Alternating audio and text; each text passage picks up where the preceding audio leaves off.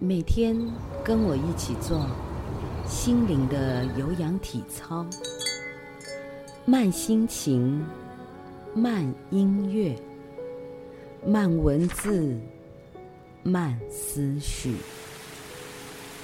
城市慢半拍，让时间停滞，让呼吸延长。每晚一起。和这个城市慢半拍，慢半拍。Hello，大家晚上好。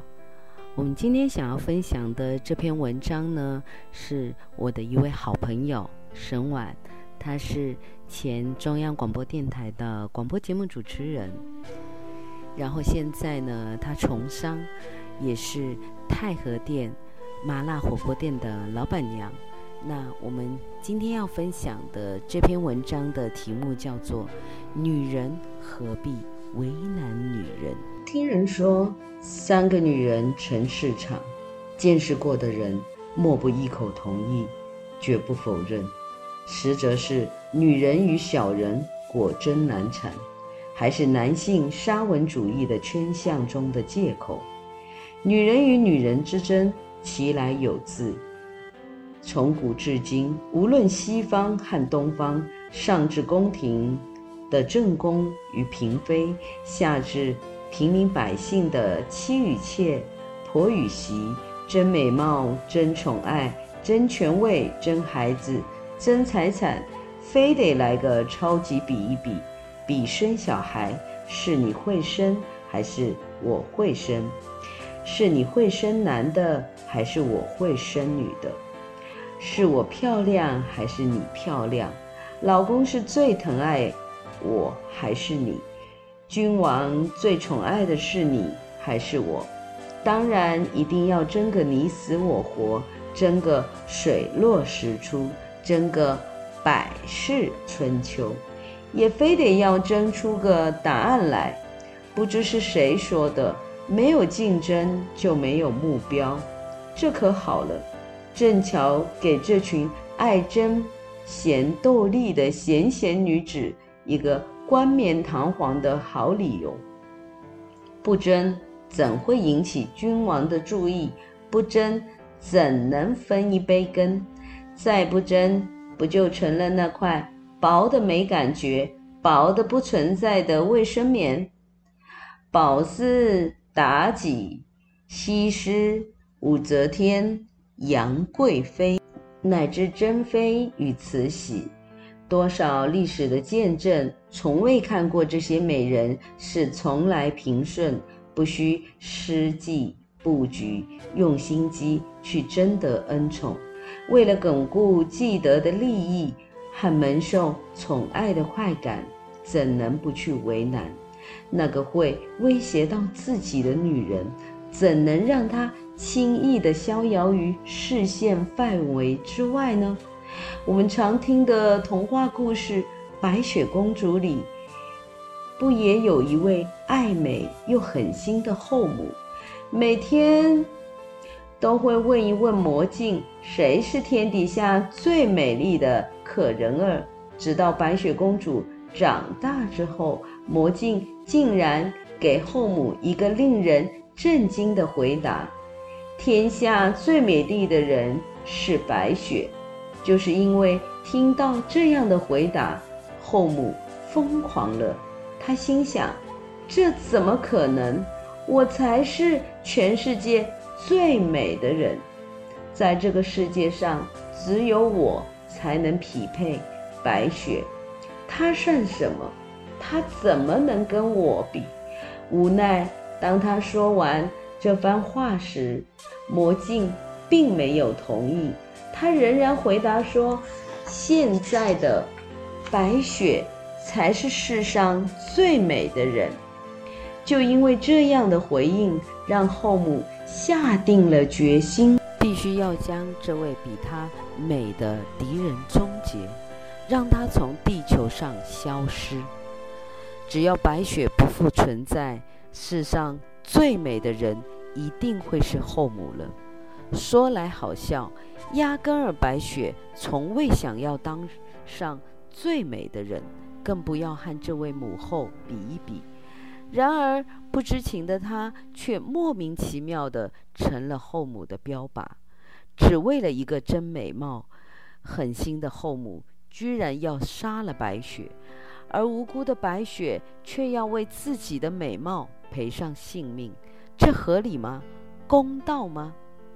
我有一位律师朋友，在一次聚会中，他特别谈到了自己所遇到的一个个案。说穿了是个极其平凡的外遇故事，但故中的缘由却让人不得不好好的思考思一下。外遇在现实的社会中早已是司空见惯的老话题，本来只是两个女人相互争宠、争男人，但是谁能理解为何争到最后？竟然会是一尸两命的重大刑案，而由于这件案情的发生，的的确确是可以让许许许多多的女性朋友相互引以为鉴。这位太太因为丈夫在中国大陆有了小老婆而伤心欲绝。其实，一个会养小老婆的男人，到哪儿都会养，除非他不想，也不愿。这位太太为了保全自己的婚姻，虽然百般不情愿，最后还是选择了妥协。只要丈夫能够悬爱勒马，放弃那桩不伦的之恋，她愿意忘去过去所有的不快，但是张开双臂，热烈地欢迎他回家。谁会想到丈夫在这头安慰她，在那头却安排小老婆赴美待产？当大太太获悉这个消息，赶到美国时，迎面而来的问题是，自己的家已经被一个不认识的女人所占据，而对方还请问你是谁？在这种情境之下。不知身为女人的你会作何感想？紧接着，当你看到对方不但手上一个会走路的小孩，肚子里又怀了一个快要临盆的婴儿，这时候的你还不抓狂才怪。当时的你一定会有一种受重伤的无力感，丈夫的无耻的欺骗。将自己的委曲求全当作猪头来耍。现在面对眼前这个女人，鄙视的眼光怎能不叫人难堪？怎能不叫人崩溃？怎能不叫人想跟他同归于尽？可怜的女人啊，此情此景，你心换我心。就不难理解痛之所在了。嫉妒与愤怒掩埋了所有的理性，所有的良知，心中充满的只有仇恨。这把仇恨之苦蔓延在两个女人之间，烧红了两人的眼，两人的心。于是他们扭打成一团，无法停息的怒火不断燃烧，直到对方松手为止。只可惜在松手之后，大祸已经酿成，一切都难以弥补。眼看情敌是消灭了，但愚笨的女人啊，你们可知自己要为情？断送一辈子，一个丢了性命，一个进了牢房，而那位自命风流的男人呢、啊？你们却让他逍遥自在，若无其事的又投入另一个温柔乡。在香港，一位富商与一名知名的艺人的太太。发生不伦之恋，引起大众的哗然。且不谈真实性有多少，光看到对方的太太已经罹患绝症，彼此又都是旧事，此情此景，怎能不叫人心碎？难怪这位夫人在生前仍做困兽之斗，只要还有一口气在，绝不能让它变成事实。可悲的是，这位夫人不但要照顾自己疲惫不堪的身子，在众人面前仍要强装欢笑，去面对抢爱、失爱的窘境，非得等到一切都看不见、听不见，直到自己已经离开人间，才算是个完全的结束。我不否认爱的崇高，爱的伟大，但女人哦，女人，难道你们都忘了“相煎何太急”这句话吗？如果你们都没有忘记，那女人就应该会更爱女人，应该会比男人更懂得如何去疼惜女人。除了争美貌。争宠爱，女人还会争权位。且看婆媳之争，争个头破血流，争个母子不和，媳妇儿上吊。从盘古争到文明，从大家庭变成了小家庭，还是不能罢休，不能停歇。要不是曾经有那么多的个案发生过。依稀都好像曾出现过在你我身边，电视剧就不会引起如此多的共鸣。女人与女人之争，不分老少，不分美丑，永远争争不息，争到红了眼时，连命也可以不要了。记得古时候有一位爱吃醋的夫人。就连皇上御赐给自己相公的小妾，也不准娶进门，何其大胆呀！竟敢挑战皇上及当时的传统体制，真是不想活了。没错，小女子就是不想活了。与其受尽人间的屈辱，不能伸张正义，岂不就行尸走肉？做个不折不扣的活死人，就算是得罪了皇上，反正自己也不想活了，赐死又何惧之有？因此，这位豪气女子不需思索，无需等待，立刻拿起斟满斟酒的杯子，来个跟往事干杯，求个死得干脆，死得痛快。死得其所，瞧，多么悲壮啊！这么一来，连皇上都傻眼了，因为皇上只为试试夫人的决心，酒杯中倒的是浓浓的醋，而不是毒酒，所以夫人当然是死不了喽。这一幕，皇上看在眼里，只好对这位爱臣说一声抱歉，亲家自重了。这当然就成为了日后吃醋的真正由来。原来这只是一场原配与小妾之争，却万万没想到的会演变成男人与女人之争，真是够变了。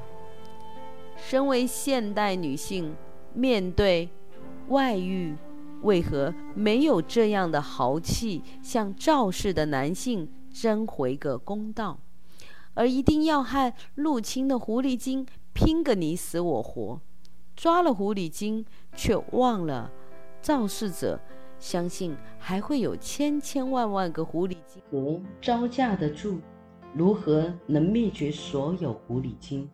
别傻了，女人，你的名字不是弱者。首先，别把对象弄错了。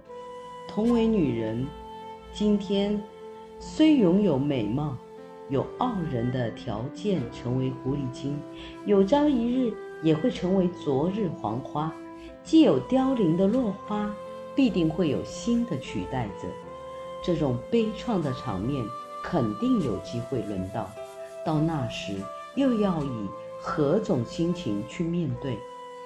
女人，如果你想通了，请从二十一世纪开始更爱惜自己，也更爱惜同为女人的女人。女人应该更加团结，不为伤害女人的弱者，宁为保护女人的强者。从此，女人不再为难女人，要替苦难了二十个世纪的女人们重新树立典范。让我们女人从此走出悲情。二十一世纪的女人们，你可要牢牢记住“宁为泼妇，不为怨妇”的道理。所谓的“泼”是活泼的“泼”，我们要活络起来，不再自怨自艾。我们不再等待男人来支配我们的命运，也不再为男人流泪心碎。在等待中过日子，甚或是牺牲掉自己美好前程。我们要做一口的女人，一口的女人不会与别人争长论短，因为只有一张嘴，吵不动，也吵不起来。我们更要做三口的女人，三口为品，做个有品的女人，不但穿着打扮有品味。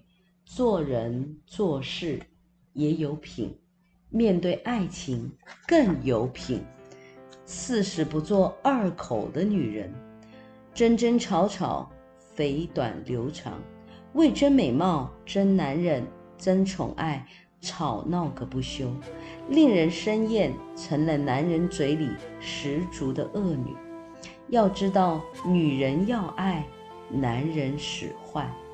切莫做个等爱的女人，与其等待一个坏男人来爱你，倒不如多爱自己一点，多珍惜自己一点。与其要与另一个女人分享同一个男人，倒不如潇洒一些，让渡给他自个儿去慢慢享用吧。二十一世纪的女人们一定要做聪明的女人，你可。要把自己这份完整的爱交在一个好男人、一个懂得疼惜你的男人手上，幸福才会与你同在。亲爱的女人，容我再提醒你：宁为泼妇，不为怨妇。这句名言作为二十一世纪的女人，不再与女人为敌。也绝不再去为难另一个女人。其实这篇文章好，看过好多遍。那我觉得每一个阶段，我对我来讲都会是一次另外的体会。而且我发现，在每个年龄阶段，对爱的这个理解都会不一样。其实，在我们身边就有很多。最近前段时间。我们两岸的婚姻来讲，就有大 S 和汪小菲之间的这个婚姻的一些吵吵闹闹的是非，呃，到新闻的八卦上，那其中就是有小三的介入。那我觉得说，其实我们每一个女人都要学得洒脱一点，让我们自己多爱自己一些，而不是两个女人的。一个吵闹跟争执，可是最后呢，肇事者他可以逍遥自在，最后就是女人去要去承担这一切。我相信，做一个三口的一个女人，相信你也可以。感谢您的聆听，我们下次再会。